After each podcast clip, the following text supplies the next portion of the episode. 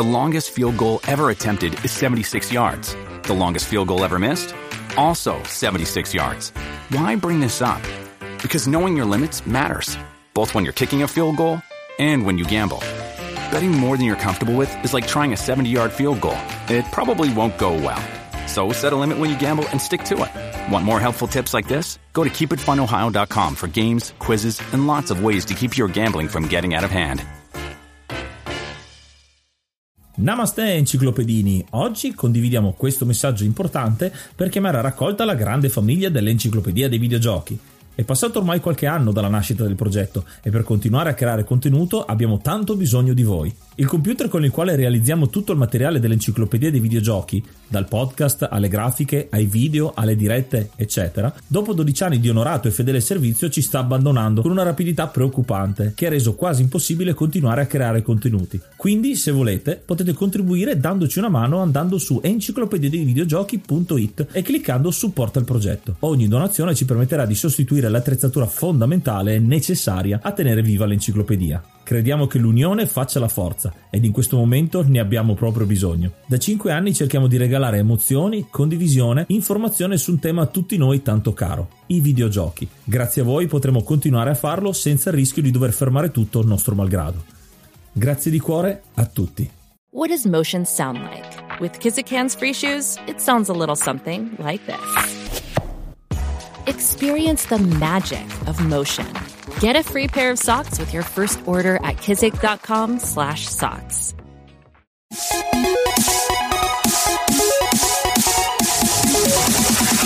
Namaste, benvenuti ad un nuovo episodio dell'Enciclopedia dei Videogiochi. Io sono Ace. E io sono Yuga e nel podcast di oggi parleremo di Ghosts and Goblins. Un gioco che ci avete chiesto tantissimo, è uno dei grandi classiconi del passato. Oggi facciamo veramente un tuffo negli arcade con questo bellissimo gioco, il primo di poi una serie che vedrà anche Ghouls and Ghosts e tante altre cose, tra cui anche il recente rilascio del remake della Resurrection, come viene chiamata di Ghost and Goblins. Insomma, c'è un po' da parlare di questo bel gioco e una puntata un po' speciale perché abbiamo un ospite, diciamo un bel benvenuto ad Andrea Pastore. Ciao caro, come stai? Bene, bene, grazie ragazzi, grazie. Sono veramente onorato di partecipare a questo podcast, grazie a voi ragazzi di Enciclopedia dei Videogiochi e mi fa veramente molto piacere e mi fa anche strano questo nome tra l'altro perché mh, lo possiamo associare benissimo anche al mio progetto, quindi ogni volta che dico enciclopedia mi, mi scappa anche il dizionario, scusate. Eh sì, eh sì. Siamo due progetti abbastanza gemellati appunto perché tu sei Mr. DVG del dizionario dei videogiochi. Mentre voi siete l'enciclopedia di una cosa molto più grande, tra l'altro molto più importante, sono due, due bei progetti comunque sia. Abbiamo più o meno la stessa voglia di parlare di videogiochi partendo da un articolo alla volta, una puntata alla volta, proprio andare a popolare. Noi l'enciclopedia non siamo mai lì a dire eh noi siamo gli espertoni di queste cose, raccogliamo informazioni e per questo ti abbiamo invitato qua che tu ne sai parecchio di videogiochi vedendo quanto materiale c'è. Questo episodio dell'Enciclopedia dei Videogiochi è sponsorizzato da Level Up, la bevanda per i gamer. Abbiamo scelto Level Up perché a differenza degli altri energy drink è quello che contiene meno zucchero di tutti, solamente 4 grammi per ogni porzione. E costa veramente poco, solo un euro a porzione. E soprattutto non è in lattina ma viene distribuita in barattoli così non si rischia di inquinare. Essendo un energy drink contiene caffeina e anche taurina, 200 mg in totale, per questo la sconsigliamo al di sotto dei 16 anni e mi raccomando solo una porzione al giorno anche per gli adulti. E se volete supportare l'enciclopedia dei videogiochi andate sul sito levelup.it usando il codice FEFEATA. Ripeto, codice FEFEATA andando su levelup.it e livellate anche voi. Trovate il codice in descrizione. Quello che fate voi e quello che faccio anch'io comunque è sempre molto molto interessante anche a livello diciamo divulgativo, diciamo, informativo. Prima di iniziare chiediamo sempre il perché hai voluto portare questo gioco e come mai ci sei così affezionato. Eh, allora, è una storia piuttosto antica, eh, quindi si parte da quando si è ragazzi. Ragazzi, quindi comunque porti sempre dietro di te un'esperienza di tipo personale, eh, è tutta questione di cuore. Sono stato affascinato fin dai tempi più antichi, al classico baretto sotto casa, insomma vai, vai a vedere, ci sono questi grandi cabinati che mostrano immagini in movimento, suoni, colori e sei bambino comunque sei affascinato da queste cose. Quando poi quello che vedi ovviamente è anche bello, soprattutto da vedere, ne rimani ancora più colpito, ancora più affascinato. Quindi quando vidi per la prima volta nel 1986 Ghost and Goblins sotto il baretto di casa, me ne innamorai subito. Tutta una questione di cuore e forse voi mi capite bene. Beh, certamente perché essendo anche noi usciti fuori dalle sale giochi non possiamo non essere d'accordo. Adesso prima di andare un po' più sul tecnico, sullo spulciare tutte le curiosità di questo gioco, ascoltiamoci una delle tracce della colonna sonora di questo gioco.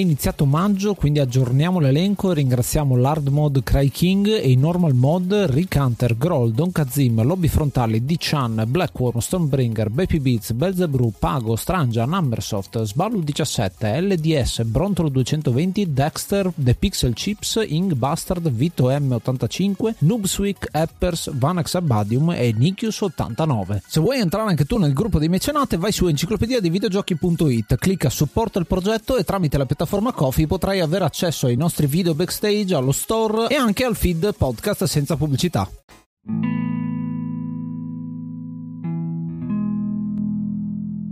Gioco di oggi è Ghosts and Goblins, un gioco del 1985 nella sua prima versione giapponese, sviluppato e pubblicato dalla storica Capcom, inizialmente per sistemi arcade cabinati e poi sono state fatte un'infinità di conversioni ancora oggi, come detto, anche con, la, con il remake, ma quelle più di nota in quegli anni sono state appunto quelle conversioni 8 bit per Amiga e anche per Atari, quindi davvero un gioco che ha iniziato nelle sale giochi e poi appena entrato nel mondo delle home console è esploso ancora di più ed è un platform arcade. È un gioco che nasce dalla mente di Tokuro Fujiwara, un personaggio che abbiamo già ascoltato all'interno dell'enciclopedia dei videogiochi quando abbiamo parlato di Sweet Home, quando abbiamo parlato anche di Little Nemo, che è un gioco molto di nicchia rispetto agli altri che abbiamo fatto, però merita tantissimo, ma questo Fujiwara ha veramente una carriera ricca e florida dall'82 fino al 2021 appunto perché ha partecipato come director di Ghost Goblins Resurrection però ha lavorato praticamente ogni anno fino al 2009 quindi è veramente ricco di idee e Ghost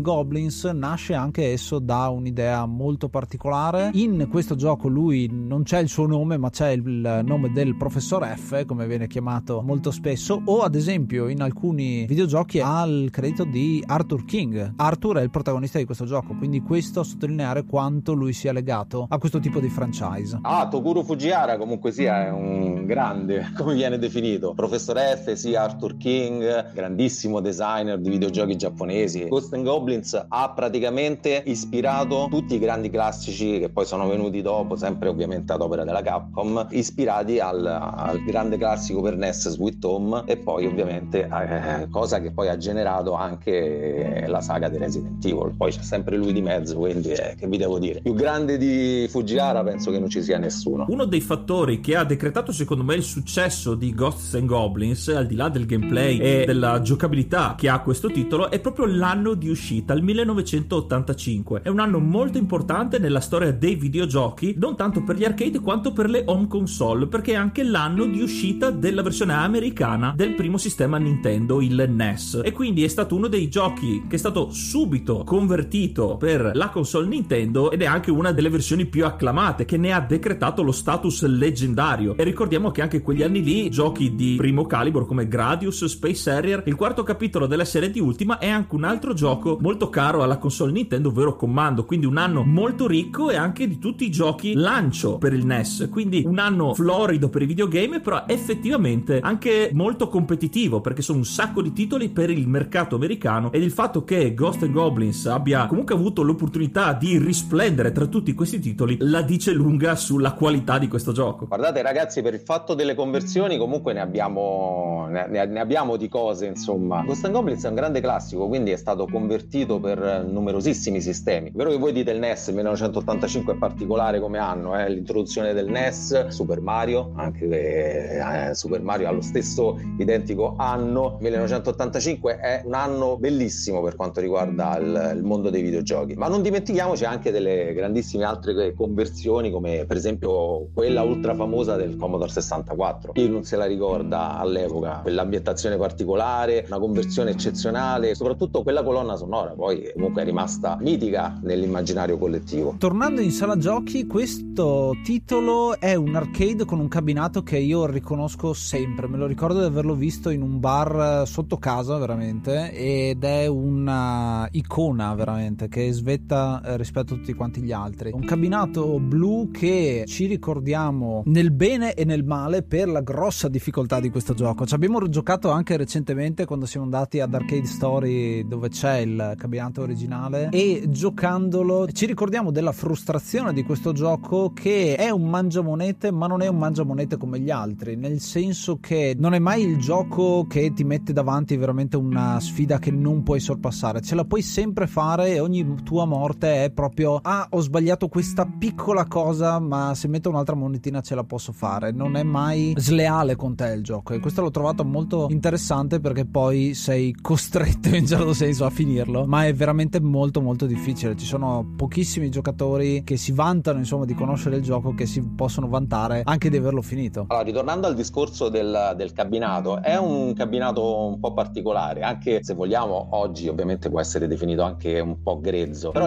ricordiamoci che tutti quei mh, disegnini, quei flyer che venivano prodotti eh, erano prodotti quasi esclusivamente dal, dal, mercato americano, perché sappiamo che esistono le versioni giapponesi e quelle americane dei giochi e nella maggior parte dei casi eh, flyer e cabinati venivano addobbati, fra virgolette, proprio dal, dagli americani. E infatti se voi notate il disegno sia del marché, del, del flyer, del, del, del, side anche, è un tipico disegno di, di, di tipo americano, non propriamente giapponese. Per quanto riguarda invece il discorso della difficoltà di Ghost and Goblins, eh, io se posso essere sincero come esperienza personale ci gioco ormai da più di 30 anni, sono bravino a giocarci ma non sono mai riuscito a completare tutti e due i maledetti giri, quelli famosi, perché ovviamente il gioco non solo è bastardo, tra virgolette, ma comunque ti dà quella sensazione di, di, di sfida e ti dà quella sensazione di poter fare di meglio ogni volta che ci vai a giocare. Quindi è tutta una questione non soltanto di bravura, perché i vecchi giochi arcade erano tutti così più o meno, ma è una questione che se non hai buona memoria e non ti ricordi che tipo di movimenti dovevi fare, non riesci ad andare avanti. Quindi questa era la particolarità di Ghost and Goblins, come ovviamente anche gli altri arcade di quel periodo. Era fondamentalmente questione di riflessi e memoria. E inoltre questo gioco è anche proprio figlio del suo tempo perché non non è il solo ad avere questo tipo di difficoltà e anche questo tipo di difficoltà segrete che puoi solo scoprire una volta arrivati a un certo punto della storia. Li vedremo più nel dettaglio nella parte 3 dove spulceremo un attimo i vari livelli e un po' la storia di questo gioco. Però mi viene proprio in mente i programmatori che apposta mettono questo grado di sfida già elevato con alcune condizioni particolari che ovviamente soprattutto nel cabinato, nelle versioni arcade non esisteva nessun tipo di manuale, quindi era un'esperienza da vivere perché non c'era neanche internet come ce l'abbiamo adesso, quindi non c'erano manuali, non c'erano trucchi, non c'erano siti con consigli, ma come al solito ci si affidava al giocatore da sala giochi, il cugino, l'amico, il cugino dell'amico che aveva scoperto per la prima volta questa cosa e quindi lui era la fonte di saggezza, il grande saggio di questo gioco. Ce n'erano di leggende metropolitane che giravano intorno a Ghost and Goblins anche per il discorso del ah qui c'è quel trucchetto, qui puoi fare questo, lì puoi fare il salto del livello livello, là puoi fare... No, in realtà era molto più contenuto il discorso, le leggende metropolitane ci sono state, ci saranno sempre sicuramente, adesso forse in tono minore perché parecchi trucchi e segreti vengono comunque svelati anche prima che, che esca il gioco. Quindi sì, è una cosa particolare perché apprendevi tutto mentre stavi giocando. E facevi tesoro ovviamente anche della, della partita prima, non c'erano tanti soldi che giravano all'epoca, quindi se avevi comunque sia le tue belle 200 lire andavi in sala giochi, magari ce ne avevi 400, sapevi che dovevi fare quelle due partitine, nel frattempo rubavi con l'occhio, ti mettevi dietro al giocatore che era magari un pochino più bravino di te, un pochettino più grande, vedevi quello che faceva, i movimenti ed è da lì che iniziavi praticamente il discorso del, ehm, dell'imparare, no? Stavi lì e dicevi ah, rubando con gli occhi sono riuscito a capire che c'era un trucchetto nella prima metà del primo livello e allora lì poi dopo lo sfruttavi tutte le volte che ci giocavi. Alcune partite erano un pochino più sfigate del solito, quindi alla fin fine non riuscivi a fare troppo, però il bello era, era proprio questo, che non avendoci internet, non avendo delle guide, non avendo delle riviste specializzate, perché le prime, credo che la vecchia videogiochi della, della Jackson, insomma, che era il 1984-85, comunque, comunque sia, eravamo comunque anche troppo giovani per poter acquistare, diciamo, del materiale in edicola per poter vedere se c'erano dei trucchi, delle soluzioni delle cose. Quindi imparavi tutto lì, davanti al cabinato, con le tue misere 200 lire. Eh sì, una cosa che noto tantissimo di questo gioco è la semplicità dei controlli, perché in realtà hai il joystick per muoverti nelle otto direzioni, un tasto di fuoco, un tasto di salto, proprio il classico, la cosa più semplice base possibile, con un salto che non è un salto che puoi direzionare dopo, quindi nel momento in cui premi eh, stai andando nella direzione, se ti butti giù da, da una rupa lo vedi subito immediatamente, qualcosa del genere. Il tasto di fuoco e gli otto direzionali che servono ad esempio per abbassarsi, per salire le scale, ovviamente per andare in una o nell'altra direzione, perché stiamo parlando di un side scroller, platform, uno potrebbe dire un run and gun anche. Io preferisco la definizione, è un action platform, se proprio vogliamo definirlo in maniera molto spicciola, breve. Action perché ovviamente c'è azione, abbiamo un cavaliere con delle armi, platform perché ovviamente salta di piattaforma in piattaforma. Io lo definisco così, però in realtà poi con i generi, con i mix di generi ce n'è, ce n'è un mare, quindi esatto, le definizioni diciamo per questo tipo di giochi sono piuttosto relative. Più che altro è per far capire proprio come funziona il gioco e anche come siamo all'interno dello schermo, perché siamo abbastanza piccoli rispetto a quello che è lo schermo circostante e veniamo attaccati da numerosi nemici contemporaneamente, da più lati, da più zone contemporaneamente ed è un po' frenetico questo gioco proprio dall'inizio, non, non puoi rimanere fermo ad aspettare. Non ti regala nulla, come si dice da queste parti, assolutamente. Con il tempo il numero delle direzioni credo che si sia ridotto a 4 e eh. poi vi spiegherò anche il perché, anzi no, forse ve lo spiego subito. Ci sono dei problemi con i direzionali per quanto riguarda Ghost and Goblins, quindi quando praticamente si trova con un controller eh, troppo sensibile, in questo caso quindi che si può comunque muovere in tutte e otto le direzioni, il nostro caro amico Arthur ha dei problemini a salire le scale. Praticamente ci si blocca lì davanti. Questa è una cosa che abbiamo scoperto con i nuovi controller, con i nuovi pad, attraverso anche l'emulazione tramite il, ovviamente l'emulatore MAME e altre cose particolari. Quindi abbiamo bisogno proprio di un vecchio classico joystick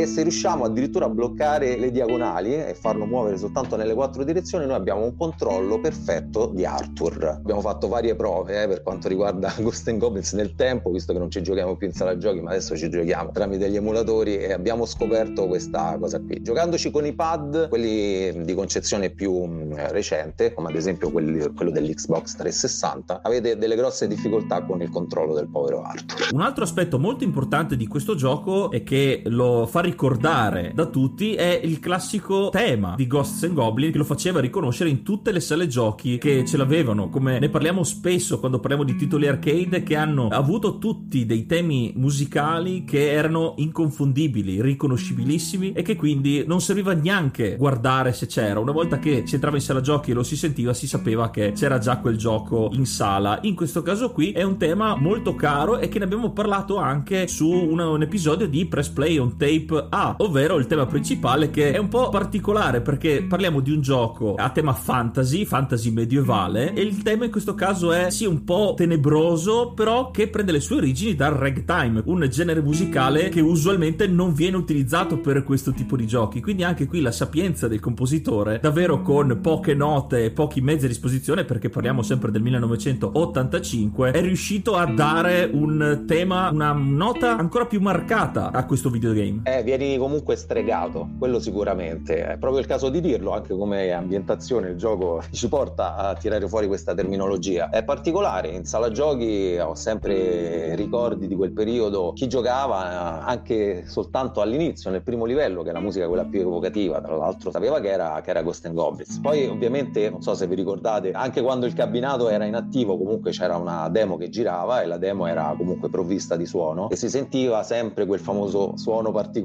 di quando veniva colpito un nemico. Quindi anche quel suono lì, oltre alla musica, ti dava l'idea che lì in quel cabinato c'era Ghost and Goblins, ma eh, anche senza vederlo tranquillamente. Questo poi succedeva ovviamente in tutti i giochi di quel periodo, quindi alla fin fine tutti avevano comunque una musica particolare, ma quella di Ghost and Goblins in generale era sicuramente la più evocativa. E tra le abilità del giocatore a utilizzare appunto il direzionale che ha sapientemente spiegato Andrea insieme ai due tasti abbiamo anche una serie di potenziamenti nel gioco che il gioco offre sei armi a disposizione che possiamo utilizzare che sono in realtà sono cinque una è doppia perché è stata censurata e si può aprire tutto un capitolo sulla censura di questo gioco ma noi iniziamo con una lancia che possiamo lanciare letteralmente a distanza quindi abbiamo un'arma a proiettile poi abbiamo un pugnale una torcia un'ascia e poi abbiamo quella che è la croce o scudo a seconda della versione appunto perché essendo un simbolo religioso molto spesso in questo tipo di giochi viene tagliato l'argomento. Viene censurato viene censurato come al solito nelle, nelle edizioni quelle americane la, non si può rappresentare un simbolo cristiano. Automaticamente la, la, croce diventa uno scudo. Invece nelle versioni giapponesi mantengono ovviamente la, la, croce che era il design dell'arma iniziale. Esatto la cosa particolare è che questo lo fa unire a tantissimi giochi horror o comunque a tema fantasy che c'entra con vampiri, con uh, mostri, eccetera, eccetera, con ad esempio Castlevania che uscirà l'anno dopo e ha avuto lo stesso identico tipo di censura e tanti altri, anche Sweet Home ha delle censure di questo tipo e ovviamente insomma il genere in generale è sempre stato oggetto di critiche di censura, soprattutto quando si parla di esportazione dal Giappone e poi reimportazione nel resto del mondo, soprattutto in America perché fondamentalmente passavano prima di là che nel resto del mondo. Queste armi che sono particolari perché le troviamo in giro e questa è una delle cose che mi ricordo maggiormente io, il fatto di sapere che devi prendere una determinata arma in un determinato punto e quindi hai l'amico che dice ah no non sta a prendere quell'arma lì perché quell'arma lì non è così performante come le altre ed è una cosa particolare perché uno pensa sempre che se trova armi deve prenderle perché fa meglio e invece c'è un po' di tattica e di strategia dietro. Io non ce l'avevo un amico così all'epoca, quindi purtroppo erano tutte nozioni che venivano date ovviamente. Ah, guarda quell'arma, provala lì, anche perché non sapevi neanche come funzionavano, quindi comunque era la curiosità di quel periodo. Io parlo sempre incastrato in un contesto in cui io sono bambino, sono nel 1986, sto vedendo per le primissime volte questo gioco arcade, questo Costengo. Quindi le, le, le, le, armi le provi. Un'arma eh, particolare, comunque ha una lunga gittata, comunque è un'arma buona, ma diciamo rispetto alla seconda arma che è il pugnale, è mm, forse decisamente molto lenta. Non so se alcuni di voi si ricordano, ma c'era anche un trucchetto particolare che veniva effettuato con, uh, sia con le lance che con il pugnale, era quello di premere praticamente la direzione in avanti con eh, la ripetizione del, del, del, tasto di fuoco e automaticamente venivano lanciati tre lance o tre pugnali in contemporanea, cosa che comunque poteva avvenire anche con la croce scudo, tra l'altro, ma non poteva avvenire purtroppo con la torcia e con l'ascia che eh, a detta di tutti, a detta anche di chi ovviamente ci ha giocato in maniera intensiva, erano comunque delle pessime armi, soprattutto la torcia. Eh, infatti la torcia, la, penso la torcia soprattutto perché al di là della gittata e anche della direzione in cui veniva lanciata, perché non era insieme all'ascia un'arma che veniva lanciata orizzontalmente, ma aveva un arco che il più delle volte passava sopra i nemici e addirittura la torcia potevi lanciarne due e se mancavi i nemici, quindi le facevi cadere a terra, dovevi aspettare l'animazione delle fiamme e quindi rimanevi per svariati secondi senza la possibilità di sparare altri colpi. La cosa buona dell'animazione delle fiamme era che potevano colpire comunque i nemici. Quindi se ci passavano zombie in mezzo, se passavano dei nemici, con le fiammelle residue venivano praticamente uccisi. Quindi aveva questa di particolarità come arma, però per il resto purtroppo insieme all'ascia era l'ascia non aveva questa particolarità e invece de, ovviamente del, del, delle fiammelle aveva la caratteristica che poteva passare attraverso i nemici, anche quelli più grossi, e colpirli più volte. Quindi comunque come armi avevano tutte delle particolarità, però ovviamente bisognava anche vedere la praticità, nel senso che ovviamente un'arma che va dritta rispetto a un'arma che fa arco e ne puoi lanciare anche di meno e devi comunque attendere che l'arma prima che cada a terra faccia il suo corso, le rendeva veramente difficilissimi da utilizzare. Poi non mi ricordo, ma credo che ci sia stato anche qualcuno che è riuscito a terminarlo con la torcia, ma eh, credo che si tratti non di persone umane, tra l'altro. Sì, beh, quello fa parte delle challenge, delle sfide che tutti i giocatori di vecchia data hanno, come eh, quella famosa di Final Fantasy 1, finire il gioco con tutti i maghi bianchi. Quindi sono dei modi per aumentare ancora di più la difficoltà per far vedere appunto l'abilità del giocatore. L'arma forse più consigliata, sia adesso online che comunque dai giocatori esperti dell'epoca, era il pugnale, il classico Get the Knife, che era l'arma più veloce del gioco, potevi lanciarne veramente a fiotti, era, faceva un po' meno danno, ma veniva compensato appunto dal numero di pugnali che si potevano lanciare ed è universalmente considerata l'arma migliore del gioco. E però in questo caso i programmatori, sapendolo, secondo me, hanno messo lo scudo magico, la croce, come vedremo poi nella parte 3, che sarà fondamentale poi per la fine del gioco. Passerei anche adesso ai boss, perché abbiamo parlato di armi, ma ci sono alla fine di ogni livello c'è un boss finale. Qui, prima di entrare nel dettaglio, ci tenevo a fare una piccola critica alla censura, perché abbiamo parlato del della croce che nelle versioni americane diventa lo scudo, tra i boss c'è Satana, che però nelle versioni americane, quella del NES, soprattutto nella conversione, viene lasciato Satana e anche il cattivo finale viene messo il diavolo. Una certa mancanza, quindi o censuri tutto o non censuri niente. Ho trovato un po' curiosa leggendo il manuale della versione inglese questa, questa piccola cosa. Beh, c'è stato un grosso caos, diciamo, tra le varie versioni, tra il, ovviamente parlo sempre del mercato giapponese e il mercato americano e quindi ovviamente anche noi oggi che cerchiamo di fare mm, un lavoro di raccolta dati no, su Ghost and Goblins abbiamo delle grosse difficoltà per cercare di capire effettivamente come si chiamano i nemici, come si chiamano i boss, come si chiamano anche i personaggi principali perché la nostra principessa in difficoltà ovviamente anche lei ha, due nomi. L'unico che sembra che abbia mantenuto il suo nome originale è proprio Arthur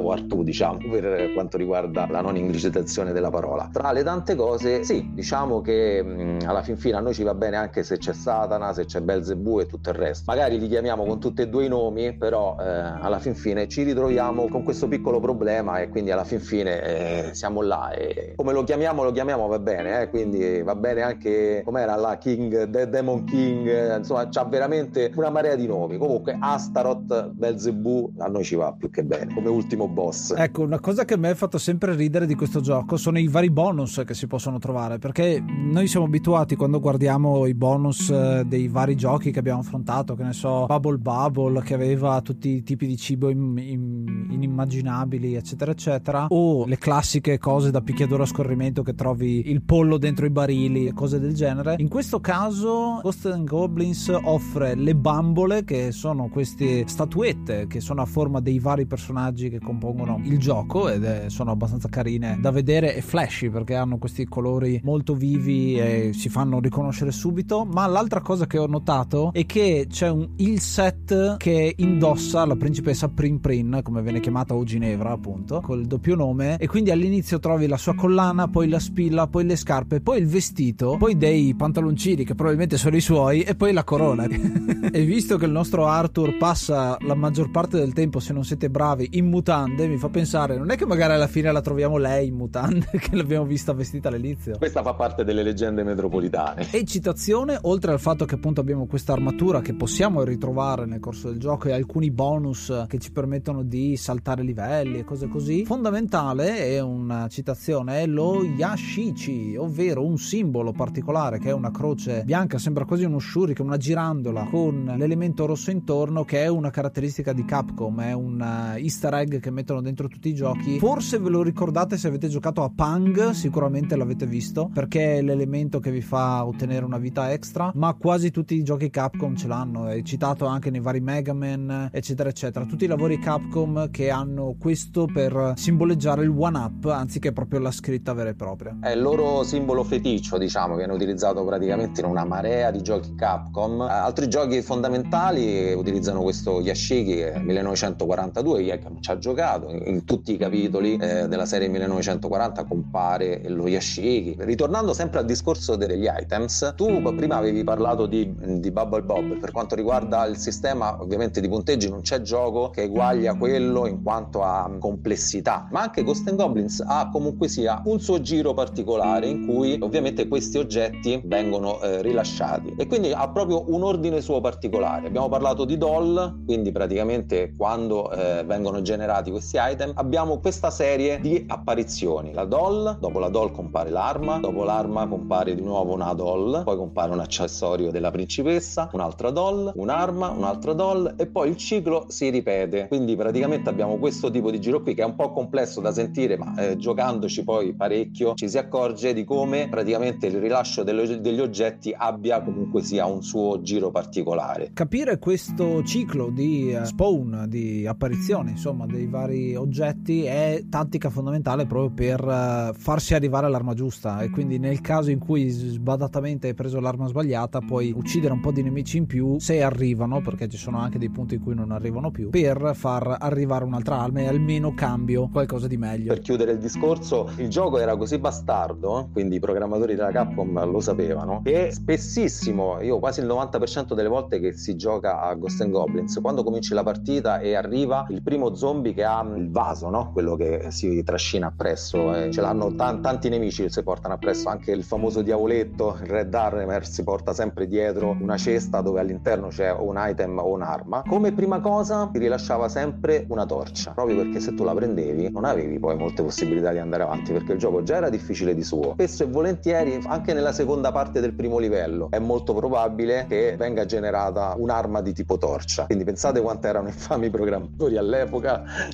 che ti davano praticamente queste vane speranze di poter almeno superare il primo livello dandoti addirittura delle armi praticamente quasi inutilizzabili fin da subito.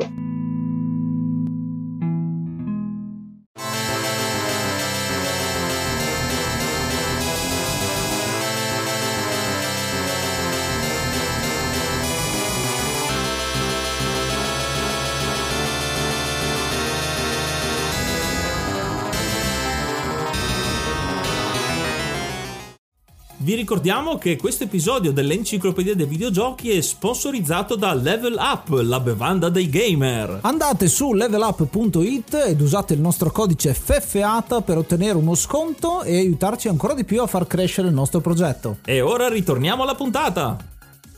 Lo sapevi che sul nostro sito enciclopedia dei videogiochi.it puoi trovare anche un link all'archivio, un grande database con tutti i giochi di cui abbiamo parlato, dentro le puntate, fuori dalle puntate, dentro i nostri social, ovunque. Un database ricco, pieno zeppo di informazioni che aspetta solo di essere esplorato da te.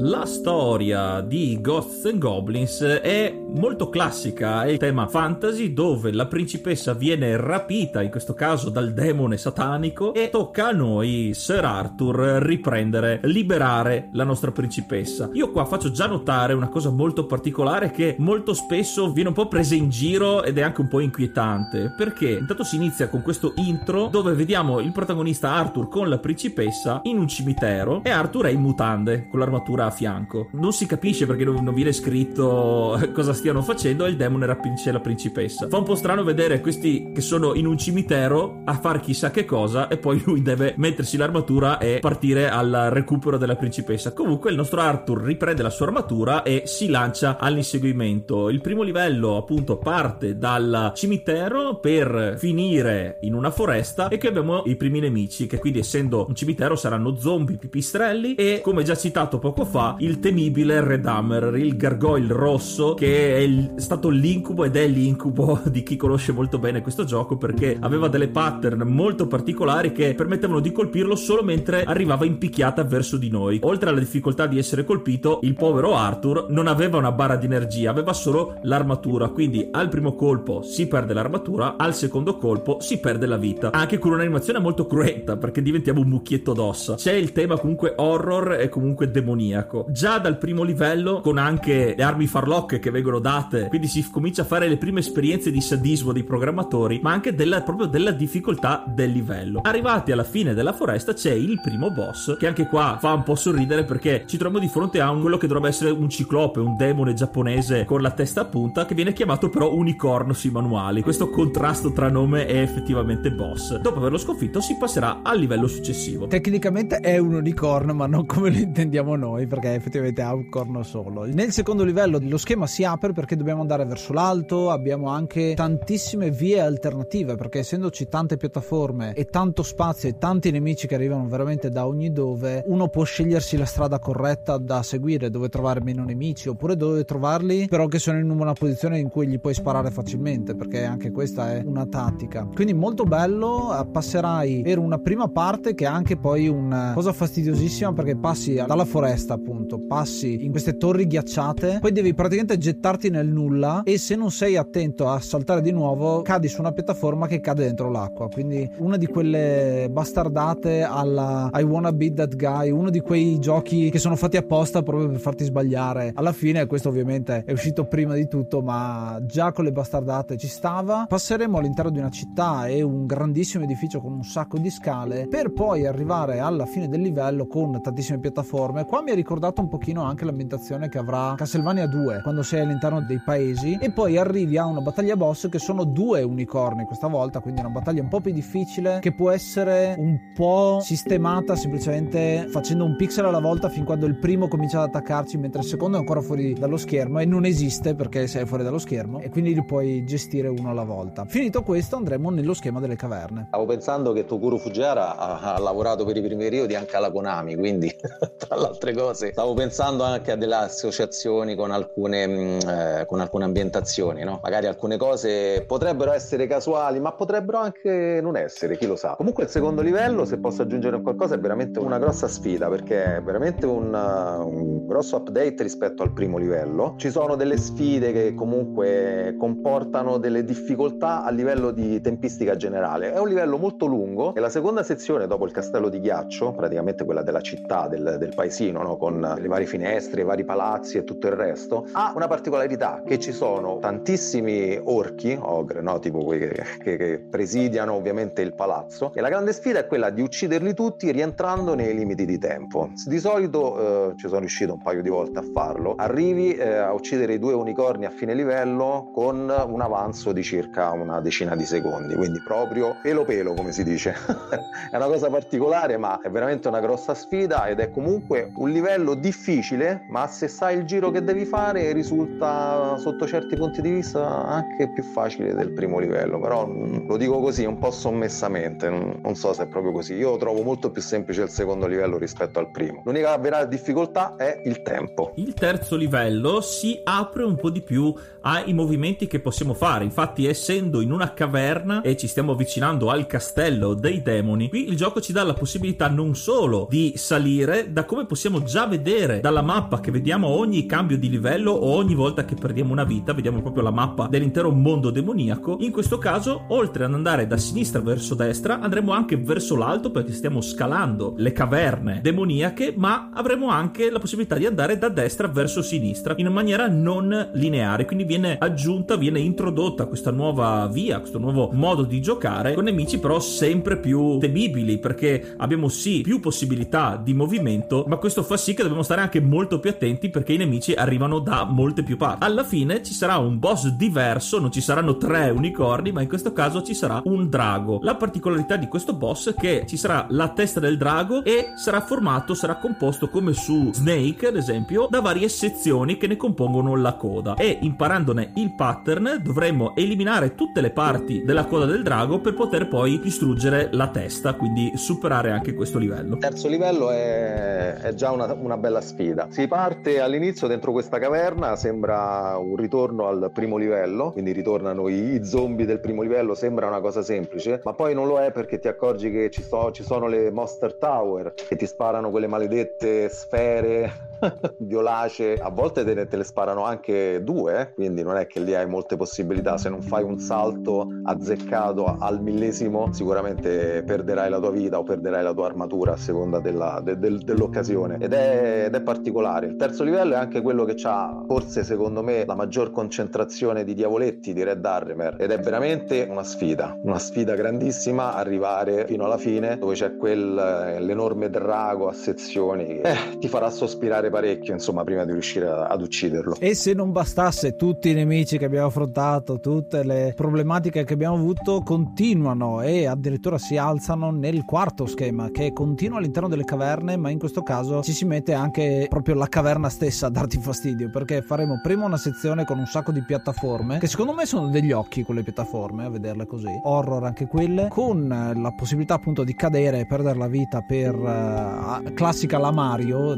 uno direbbe che cade appunto fuori schermo mentre poi una sezione finale con il ponte di fuoco e quindi ancora qua problemi di ambiente. Sezione di fuoco che mi ricordo di aver visto e vedi eh, perché tra uno schema e l'altro vedi sempre la mappa intera del gioco che io ho sempre apprezzato e si capisce chiaramente il ponte di fuoco da superare al quarto livello che ci porterà poi ad un'altra battaglia boss sempre con lo stesso tipo di dragone. Credo sia praticamente uguale come tattica hai semplicemente un po' meno spazio di movimento però è un combattimento un po' meno ispirato degli altri. Con il quinto livello saremo arrivati alla base del castello dei demoni. La direzione del livello sarà quasi tutta verso l'alto. Un sacco di scale e un sacco di piani dove ci saranno tutti i mostri ad attenderci. E sarà molto difficile arrivare in alto soprattutto perché le armi se noi avremo, saremo riusciti a mantenere il coltello il pugnale sarà molto difficile perché ci saranno delle armi che appariranno proprio sull'imboccatura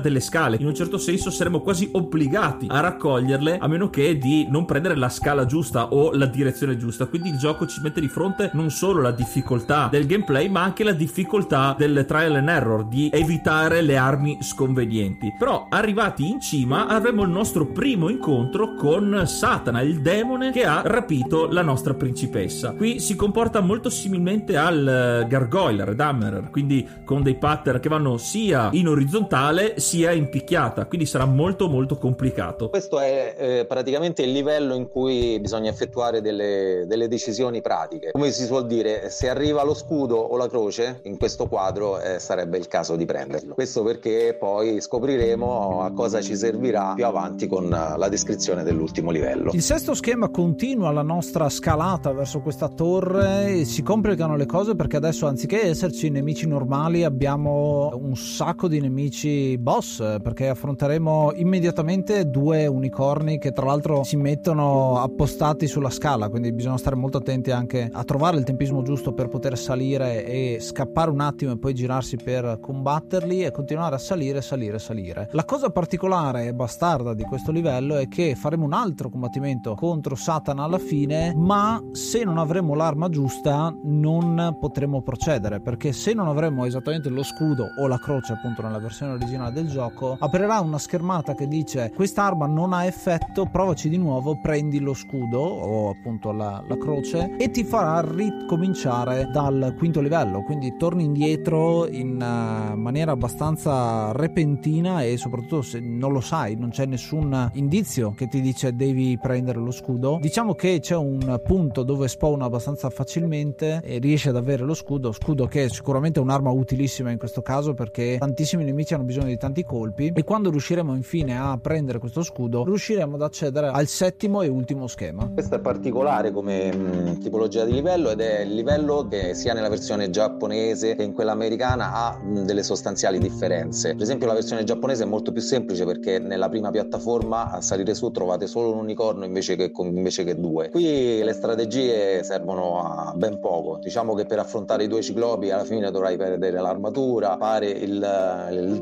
drago poco più sopra eh, in mutandoni e poi se riesci ad uccidere il Red Armor che è praticamente al piano di sopra potrai finalmente recuperare la tua armatura perché è già disponibile. E la cosa particolare poi è arrivato su in cima è che i famosi Satana non sono uno soltanto come livello precedente ma sono ben due e c'è tutta una strategia particolare per poterli uccidere perché bisogna farne uscire uno alla volta. Dopo questa estenuante salita e piena di combattimenti con tutti i boss del gioco, molteplici boss del gioco, potremo finalmente accedere grazie allo scudo croce che avremo recuperato a nostre spese per affrontare il re demone Astaroth. Lo vediamo nella sua sala assieme alla principessa che viene messa da parte durante l'ultimo questo scontro epico. La particolarità è che non è un vero e proprio livello platform, ma sarà più un picchiaduro 2D perché anche i movimenti di Arthur saranno diversi, non potremo tornare indietro con l'animazione che corriamo indietro, ma sarà più un indietreggiare a significare l'importanza dello scontro e il nostro obiettivo chiaro, distruggere Astaroth, che ci lancerà le sue magie, le sue fiamme e dopo averlo sconfitto, forse il più grande twist di chi non conosceva il gioco, di chi arriva per la prima volta a questo punto, nonostante tutte le difficoltà e tutti i segreti già con quello dello scudo che ci avrà fatto ripetere lo schema precedente, in questo caso qui la beffa forse più grande e che viene accusata a questo gioco è che dopo la prima volta che avremo sconfitto Astaroth ci verrà fuori il messaggio in realtà era tutta un'illusione del demone satanico di, di Satana e quindi dobbiamo rifare tutto da capo con un livello di difficoltà ancora maggiore e quindi noi ripartiamo effettivamente dal cimitero del primo livello per la gioia e la rabbia infinita di tutti i giocatori.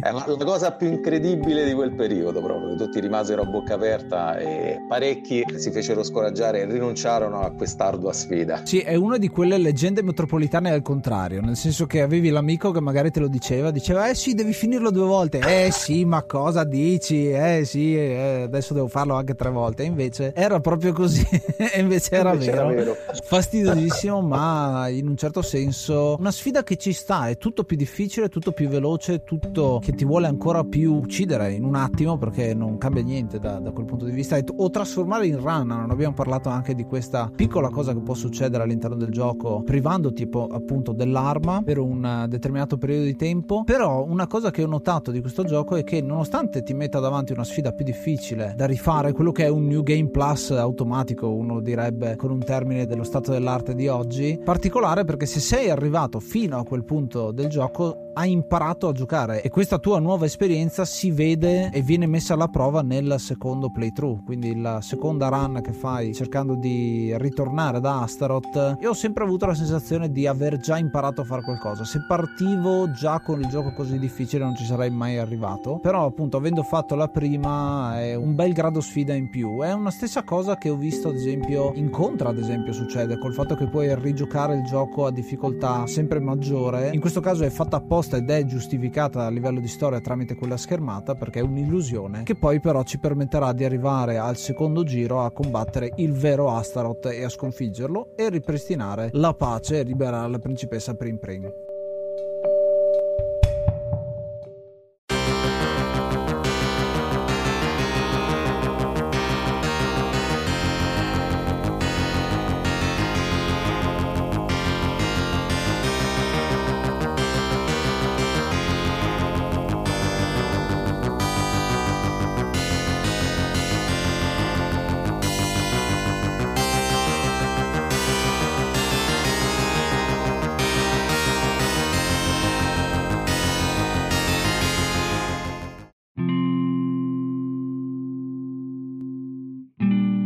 Questo era Ghosts and Goblins, un gioco storico e importantissimo per tutti gli arcade platform che sono usciti dopo di lui e che ha definito un anno veramente prolifico nella storia dei videogiochi. Io però gli do un voto relativamente basso per un gioco così importante, gli do 7 torce su 10. Non tanto il gioco in sé, perché il gioco è fatto davvero bene, la sua difficoltà è particolarmente alta, però sia il comparto grafico che il comparto audio sono iconici, tutti si ricordano Sir Arthur ed è stato talmente importante che ancora adesso viene citato ed è inserito come cameo in vari giochi, come ad esempio quello che mi ricordo di più è quello nella serie di Marvel vs Capcom, nel terzo capitolo c'è anche lui e l'audio, il, il tema principale come detto è uno tra i più iconici della storia dei videogiochi. Quello che però mi fa storcere il naso non è tanto la difficoltà in sé, perché gli arcade erano comunque quegli anni molto difficili, ma un certo sadismo da parte dei programmatori e di, e di gli sviluppatori di questo gioco. Il fatto di dover per forza avere un'arma e tornare indietro se non ce l'avevamo, oppure anche solo di finire un gioco per poi ridire riparti da capo perché questa era un'illusione, mi fa storcere parecchio il naso perché è una cosa che ad esempio al cinema io odio tantissimo. I film che per due ore sei col fiato sospeso e poi alla fine, ah no, era tutto un sogno, non è successo niente. E quindi è come se fosse stato un po' inutile, io la vedo un po' così, fosse stato inutile tutto il percorso fino al colpo di scena. Quindi davvero un gioco che abbia fatto parecchio fastidio, ragionandolo però da più adulto, perché quando ci ho giocato in sala giochi non è che ci pensassi molto, anche nella versione Amiga non è che ci facessi molto caso, però soprattutto ragionando e preparandomi per questo episodio mi ha acceso la fiamma dell'ira eh, incredibile e quindi gli do un voto più basso di quello che effettivamente vorrei dargli. E tu Ace invece cosa ne pensi? Io ho intenzione di dare 7 torce come te, ma 7 torce e mezzo per un motivo particolare. Le torce a me personalmente mi hanno aiutato durante le battaglie boss, soprattutto contro Satana, perché sfruttavo la, la caratteristica che diceva prima Andrea, il fatto che puoi mh, buttarle e la fiamma che rimane può danneggiare i nemici e mettendo il, ti- il timing giusto si riesce a fare un sacco di danni. 7 e mezzo è come se fosse consideratelo una media tra un 10 e un 5, perché questo gioco secondo me è fatto di alti e di bassi dal mio punto di vista personale è grandioso in uh, tantissima parte di gameplay di tensione di frenesia di adrenalina che questo gioco ti dà. E dall'altra parte e anche ovviamente il comparto tecnico fantastico la musica eccetera eccetera. E dall'altra parte c'è una frustrazione che è leggermente troppa per i miei gusti proprio perché a un certo punto ti senti impotente quasi a forza di morire. È un gioco che veramente per i giocatori hardcore horror, sicuramente da provare, quindi consigliatissimo da quel punto di vista. State pronti con un rosario in mano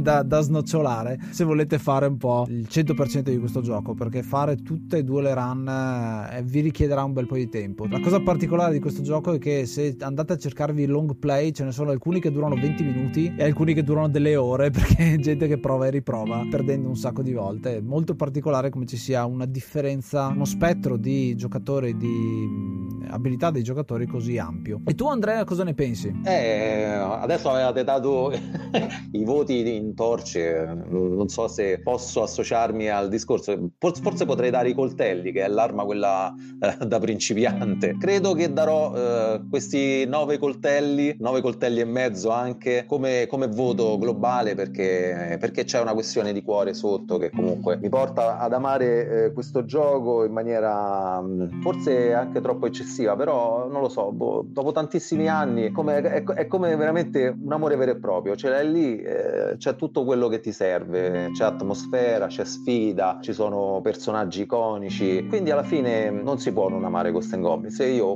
lo amo e quindi gli do questo voto, ma quasi esclusivamente per una questione veramente di cuore.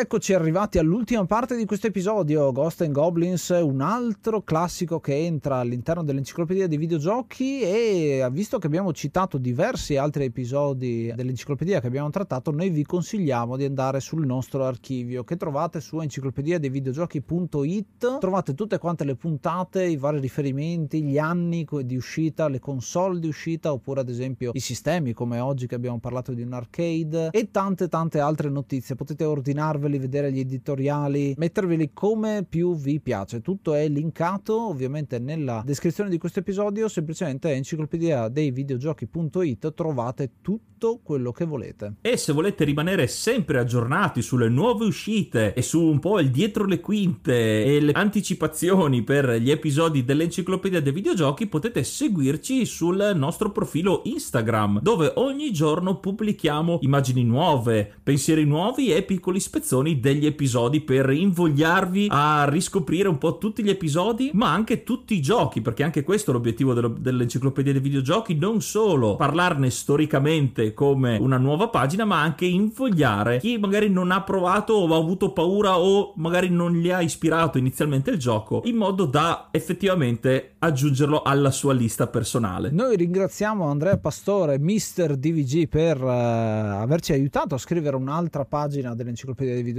e parlaci un po' del dizionario dei videogiochi, dove lo possiamo trovare? Allora, collegandovi ovviamente a www.dizionariodivideogiochi.it troverete in home page tutte le sezioni di cui il dizionario di... ci sono delle schede molto esaurienti su alcuni giochi arcade famosi. Troverete le classiche eh, definizioni da dizionario, quelle classiche, anche perché il progetto, se posso permettermi, è ispirato al dizionario dei videogame di, di, di, di Rossi della Vallardi che uscì nel 1993 e non ne furono fatte poi di quel piccolo breviario del, del, degli update. Nel tempo ho maturato io l'idea di fare questo lavoro elaborato in maniera eh, più consistente. Spero ovviamente di aver fatto un lavoro interessante, spero che possa interessare. Ci sono anche altri progetti associati al dizionario dei videogiochi che non sono soltanto la produzione di schede esaustive dei vecchi videogiochi arcade, ma eh, ci sono anche altri progetti come per esempio le, le scansioni di riviste. C'è un'intera sezione dedicata alle riviste di settore, quindi se siete interessati potrete, potrete accedere a quell'area, a quella sezione, leggervi una vecchia rivista di videogiochi, di quelle che vi ricordate, c'è un po' di tutto lì, eh, quindi anch'io a volte faccio fatica a capire, a ricordarmi che cosa effettivamente ho caricato su quel benedetto dizionario, ma se vi volete leggere un vecchio numero di Game Power, di Zap, roba del genere, sicuramente all'interno di quella sezione lo trovate. Quindi un, gran lavoro di archiviazione di tante informazioni, insomma, che riguardano i videogiochi disponibili online in forma gratuita. A me viene sempre in mente quando mi perdo su Wikipedia che magari cerco un articolo e poi finisco in un tunnel infinito a,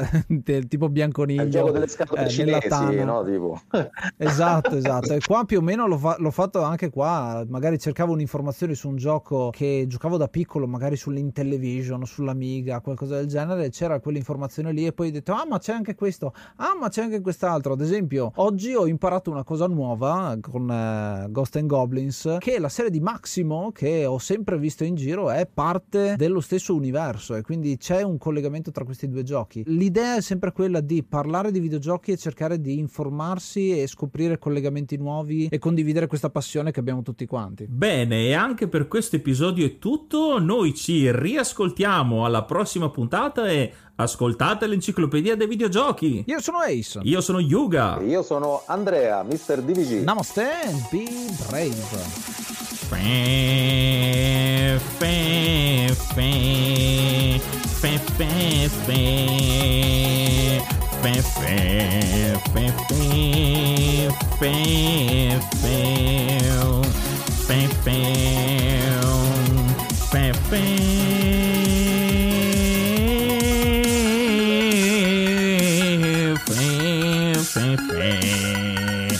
Fam, fam, fam, fam, fam, fam, fam, fam.